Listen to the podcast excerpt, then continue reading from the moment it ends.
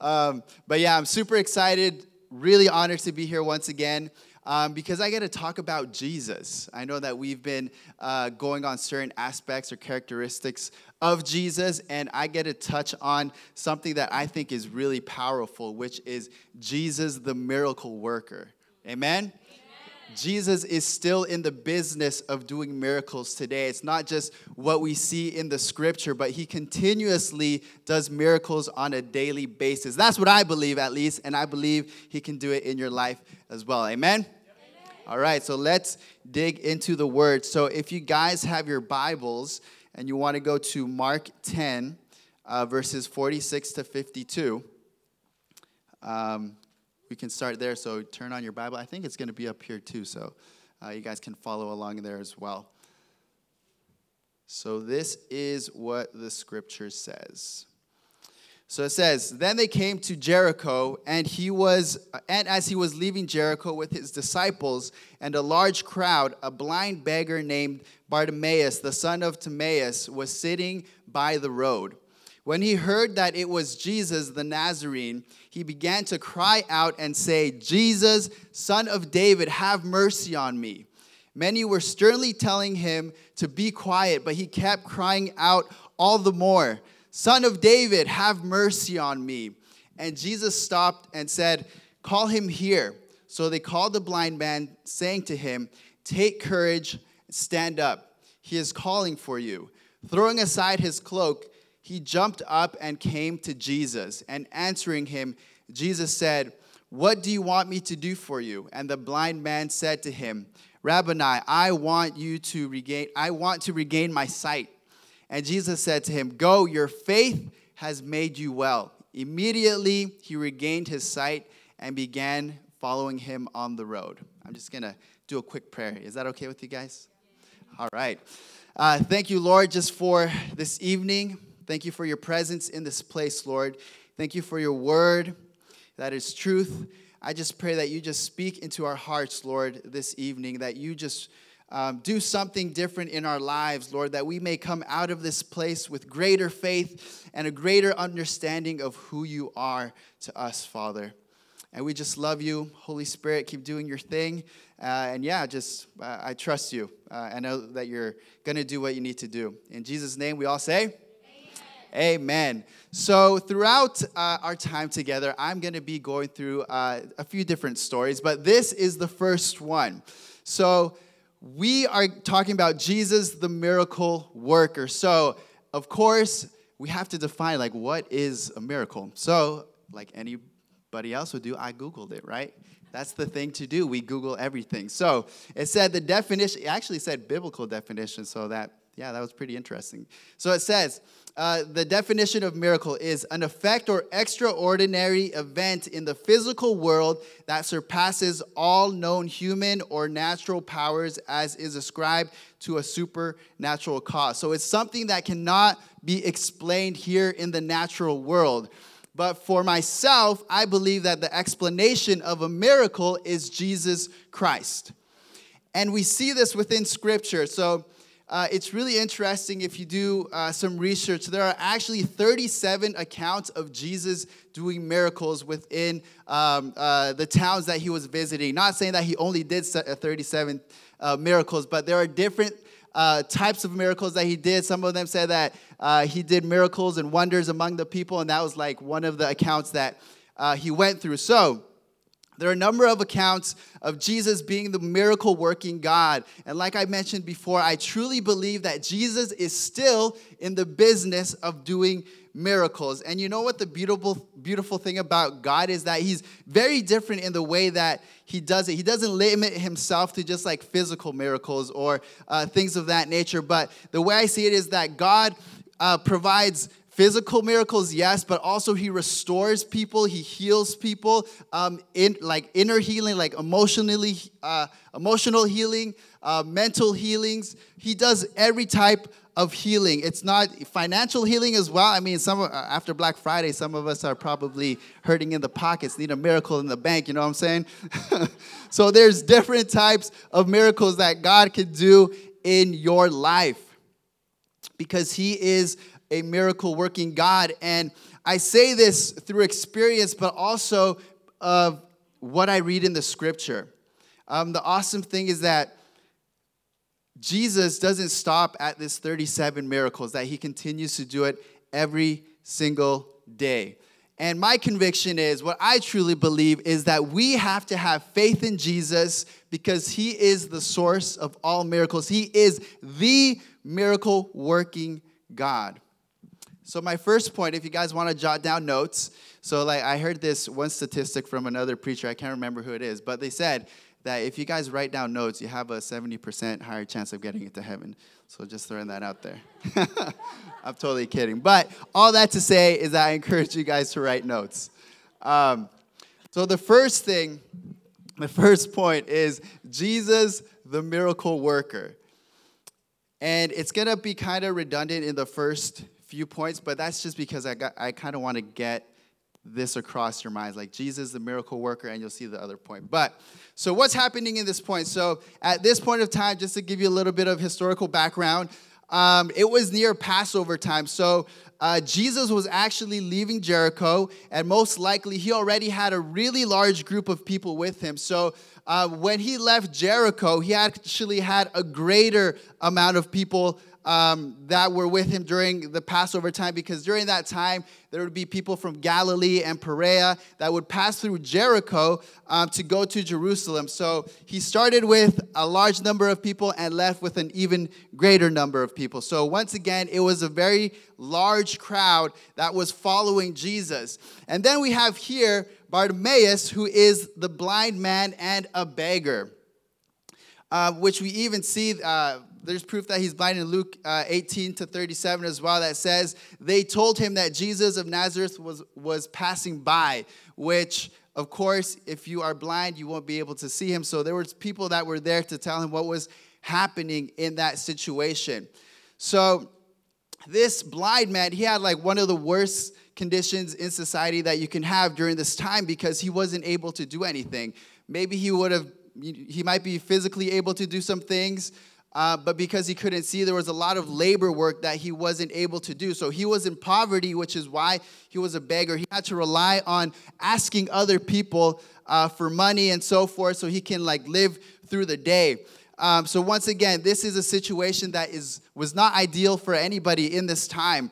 Um, but him hearing that Jesus was coming, he began to cry out for mercy, which is amazing because he calls out and says, Son of David, right away. It's not even like, it doesn't say that he was questioning. It doesn't say that, you know, is this the Son of David? Is this the Messiah that, you know, was supposed to come and heal the blind and so forth? So it's surprising to me how this blind man that has never seen Jesus, had never seen a miracle, only heard about what was being spoken of Jesus, saw more of Jesus than the people that actually saw what he was doing. So, this definitely makes Jesus unlike any other person that we read about in history because this blind man was able to recognize who Jesus was even though he couldn't see. Amen. Y'all tracking with me? All right. So, by Bartimaeus once again yelling, Son of David, in this moment, he was confessing and crying out that he knew who the Messiah was, that he knew where his miracle would come from. And it's funny because during this time, it says that when he cried out for mercy, the people told him to be quiet. You know, they were like, hey, why, why, are you, why are you yelling? Like, stop. Stop yelling. And, and it's funny because during that time, those uh, people that would yell in certain times like this would be considered a distraction or, you know, somebody that's not worthy of, of catching the attention of the rabbi. So but what's funny is that even though they told him be quiet to be quiet, he kept crying louder and louder. That's what it says that he cried all the more so Jesus could hear him. And as he screamed even louder, it says that Jesus heard his cry for mercy, and the man was brought to Jesus so that he could be healed. And I want to tell you guys that in the same way, when we cry out to Jesus, when we cry out for mercy, when we cry out for a miracle, Jesus will also hear us. The thing that I noticed most about this blind beggar, Bartimaeus, was that he was persistent. Like people told him to be quiet, but he said, Nah, I'm gonna be louder because I need my miracle. So if you have a situation that you're crying out to God for, and maybe you haven't heard it yet, yet being the main word, keep crying out to God. Keep crying out for His mercy. Keep crying out for the healing. Keep crying out for the healing in your finances. Keep crying out for your emotional healing, for that broken heart that you may have. God will answer your prayers. You just have to keep crying out. So, the point number two is that his, this man's miracle was met by his faith. And it's funny as we were like singing that. Uh, I think the song before it was um, it, it was literally saying that by faith I see a miracle, and that's the only way that we can literally have a miracle by God is when we have faith and trust in Him. So, as Bartimaeus cried out for mercy, cried out uh, to the Son of David, once again he was in a state of misery. He was not in a place where anybody wanted to be, but decided to, that he didn't care about what other people thought and decided to cry out in faith, which is the most important thing that we can have when we want a miracle is faith in Jesus Christ. And the, the crazy thing is that like I mentioned, is that during this time of opposition that he was facing as the the you know people were telling him to be quiet because whether he was a distraction um, or whether he was just crying out of place um, it even says at point uh, if you look like look at different things or commentaries however different biblical research um, things um, it says that some people were even annoyed because he was declaring by saying, Son of David, have mercy on me. He was declaring that he was the Messiah, and it bothered a lot of the people that were in that area. So he cried even louder, and it, it I truly believe that he knew that Jesus was the Messiah and had faith in that because when he cried out, it says that he might have been reciting Isaiah 35 5, which actually says that the Messiah would come and open the eyes of the blind. It even says it at some points that he had um, uh, possibly the spirit of Jacob, which would which was his persistency. Jacob wrestled with God for his blessing, and this man also cried out to God for his blessing, for his miracle, for his healing. So Jesus heard his cry, his persistency. That also uh, even though people told him to be quiet, this showed that God had mercy, had grace, had healing and miracle work, working power for everybody that cried out for him, not just the Pharisees, not just the people that seemed to be righteous, but those that were truly in the bottom low of society. God was showing that he was for them as well. And that's the same thing today. God is not interested in just working the people that maybe go to church every Sunday. He's not just interested in those people that, you know, um, uh, may seem like they're uh, more righteous, whatever it may be. But God is interested in every person's soul, everybody's miracle. It's just a matter of having faith. We need that faith. Even I think of like Matthew 7 7 that says, Ask and we will receive. Seek and you will find. Knock and the door will be open. And what I notice about those three things is that they require action, right? You know, asking, praying to God, seeking. When, when you're seeking, you're literally trying to find something. You're looking for the answer somewhere. Knocking, you're knocking on doors. Like those are all things that require actions. And at many times, instead of going to Jesus, the miracle worker, the source of all beings, we try to look for the answers for a miracle in other people, in other things. We tend to look for them in the advice of those that maybe have never experienced Jesus Christ.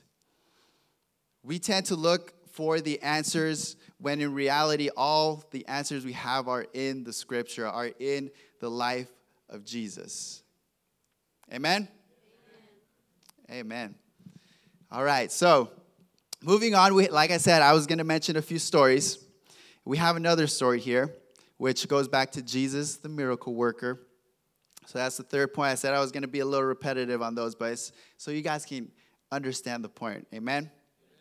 So uh, this story is in Matthew 9 18 to 24. So it says this, and I think they're going to have it. Yeah. So it says, While he was saying this, a synagogue leader came and knelt before him and said, My daughter has just died, but come and put your hand on her and she will live. Jesus got up and went with him, and so did his disciples. Just then, a woman who had been subject to bleeding for 12 years came up behind him and touched the edge of his cloak.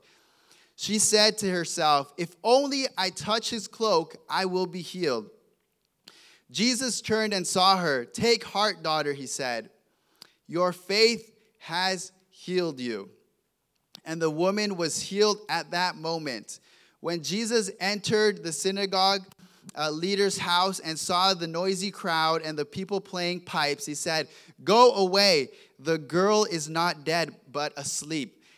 But they laughed at him. After the crowd had been put outside, he went in and took the girl by the hand, and she got up. News of, of this spread through all the region. So here we, we have two situations. So, situation one is that this man has a problem, um, and uh, he brought it to Jesus. He told him that his daughter had just died. Uh, he, was, he was a desperate father who wanted his daughter to be alive. Obviously, what father, what parent wouldn't want their daughter to be alive or their son to be alive? So uh, he comes with a broken heart and he came to the person who he heard about doing miracles. Maybe he even heard there was a story in Luke 7 that had uh, that also mentions of a boy being resurrected from the dead. And maybe he heard that story from somebody else.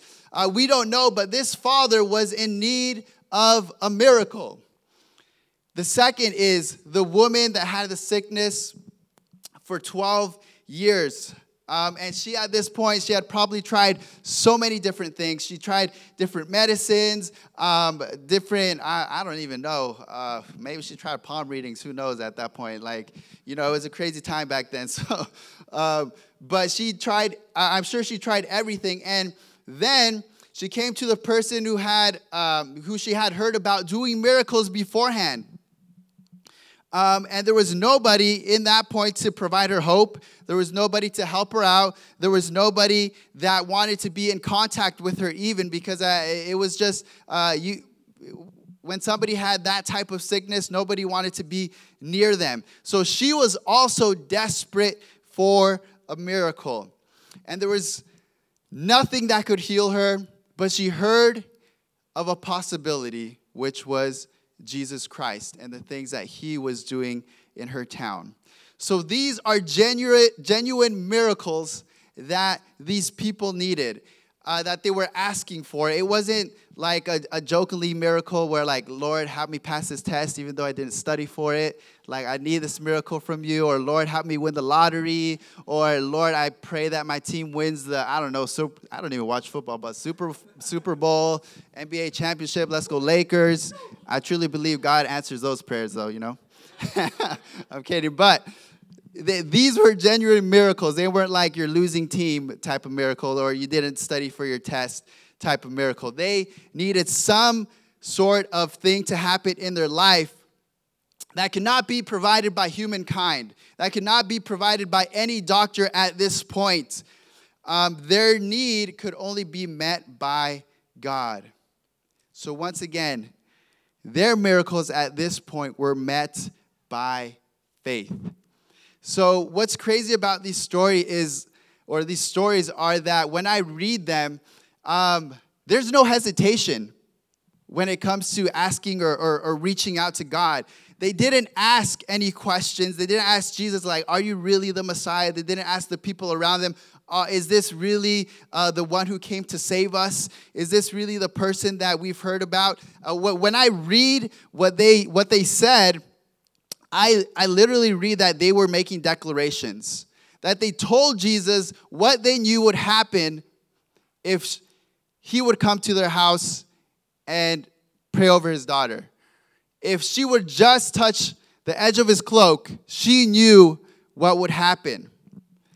In verse 18, as we read, it says, My daughter has just died, but come and put your hand on her, and she will live. That's the declaration. Verse 21, she said to herself, If I only touch his cloak, I will be healed. What does this mean for us? This means that when we need a miracle from God, we also have to declare it over our lives. Whatever it is that you need God to fix, it's not just a matter of asking, but it's a matter of declaring in faith. Whether it's a debt issue, whether it's a health issue, whether it's a blind issue, a heart issue, a hearing issue, a financial issue, God can do it all, but you have to declare it in faith. You have to declare what's yours. And we even see this throughout scripture when God heals the blind. Uh, as we read, Have mercy on me, son of David. He was declaring that moment that he was the Messiah. There's other stories where a man with leprosy was healed and he said, Lord, if you are willing, you can make me clean. A declaration. The, uh, uh another a centurion servant that says, this is why I did not even consider myself worthy to come to you, but say the word, and my servant will be healed. So, this means that declaration equals faith, and your faith equals a miracle. Amen? Say it, I, I can say it again. your declaration is your faith, and your faith equals your miracle. So, in order to declare, in order for you to show God that you have faith, you have to learn to declare certain things over your life. Amen? But what's also important to have that I see within the story of, of Jesus coming to um, this uh, to uh, raise this girl from the dead, uh, this father who had lost his daughter. Um, there's something really interesting about the rest of the story, and uh, it says this. So, uh, as we read before, but I'm just going to reiterate it. So, uh, when Jesus entered the synagogue leader's house and saw the noisy crowd and people playing pipes, he said, Go away, leave. This girl is not dead, but asleep. But they laughed at him. After the crowd had been put outside, he went in and took the girl by the hand, and she got up. News uh, of this spread through all the region, right? So, this is the next point that you have to have people of faith around you. Okay? So you have to have people of faith around you. So within this this context, noisy crowds usually means that there were people that were mourning. Um, there was possibly a mourning ceremony. So uh, it was just something that they did during that time. People would gather together. It was a custom. When somebody would pass away, they would go and, and have a, a, like a mourning, Uh, um, and it's not morning like the daytime. It's like crying, ah, woo, you know, like I don't know if you cry like that, woo, but like wah, whatever it may be. But there was uh, there was mourning, there, there was heartbreak involved, right? But it's crazy because as soon as Jesus came in and you know they want he wanted to do the miracle, um, they went from crying to laughing. So these are some fake people right here. I'm just gonna throw that out there. They were, yeah, they were there. She was dead, support. But as soon as somebody with faith came in and said, This man is going to heal my daughter, they started laughing. So they were doubters. They didn't believe that Jesus could give or provide this miracle for his daughter or for their friend. And what this shows me, it says that he put them out.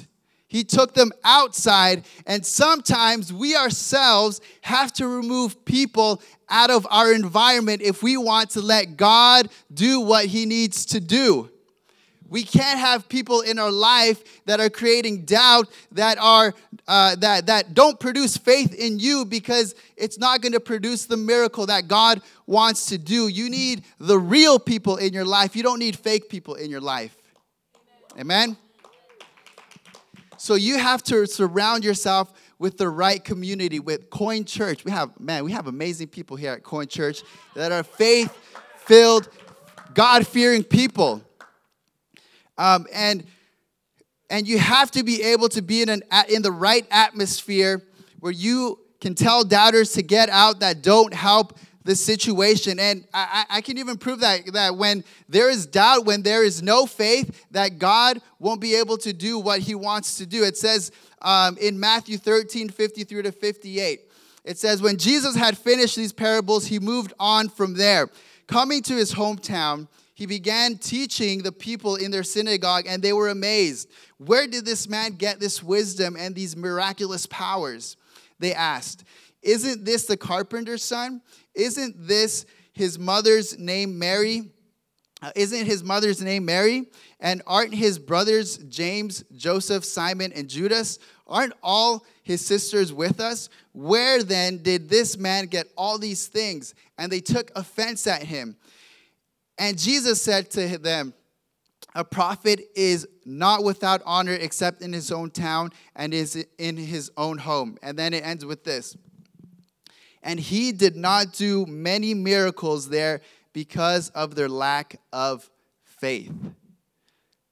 This sounds pretty familiar to what we kind of just read that Jesus had to put those doubters out in order to do that miracle. We have to surround ourselves with people of faith, not people of doubt.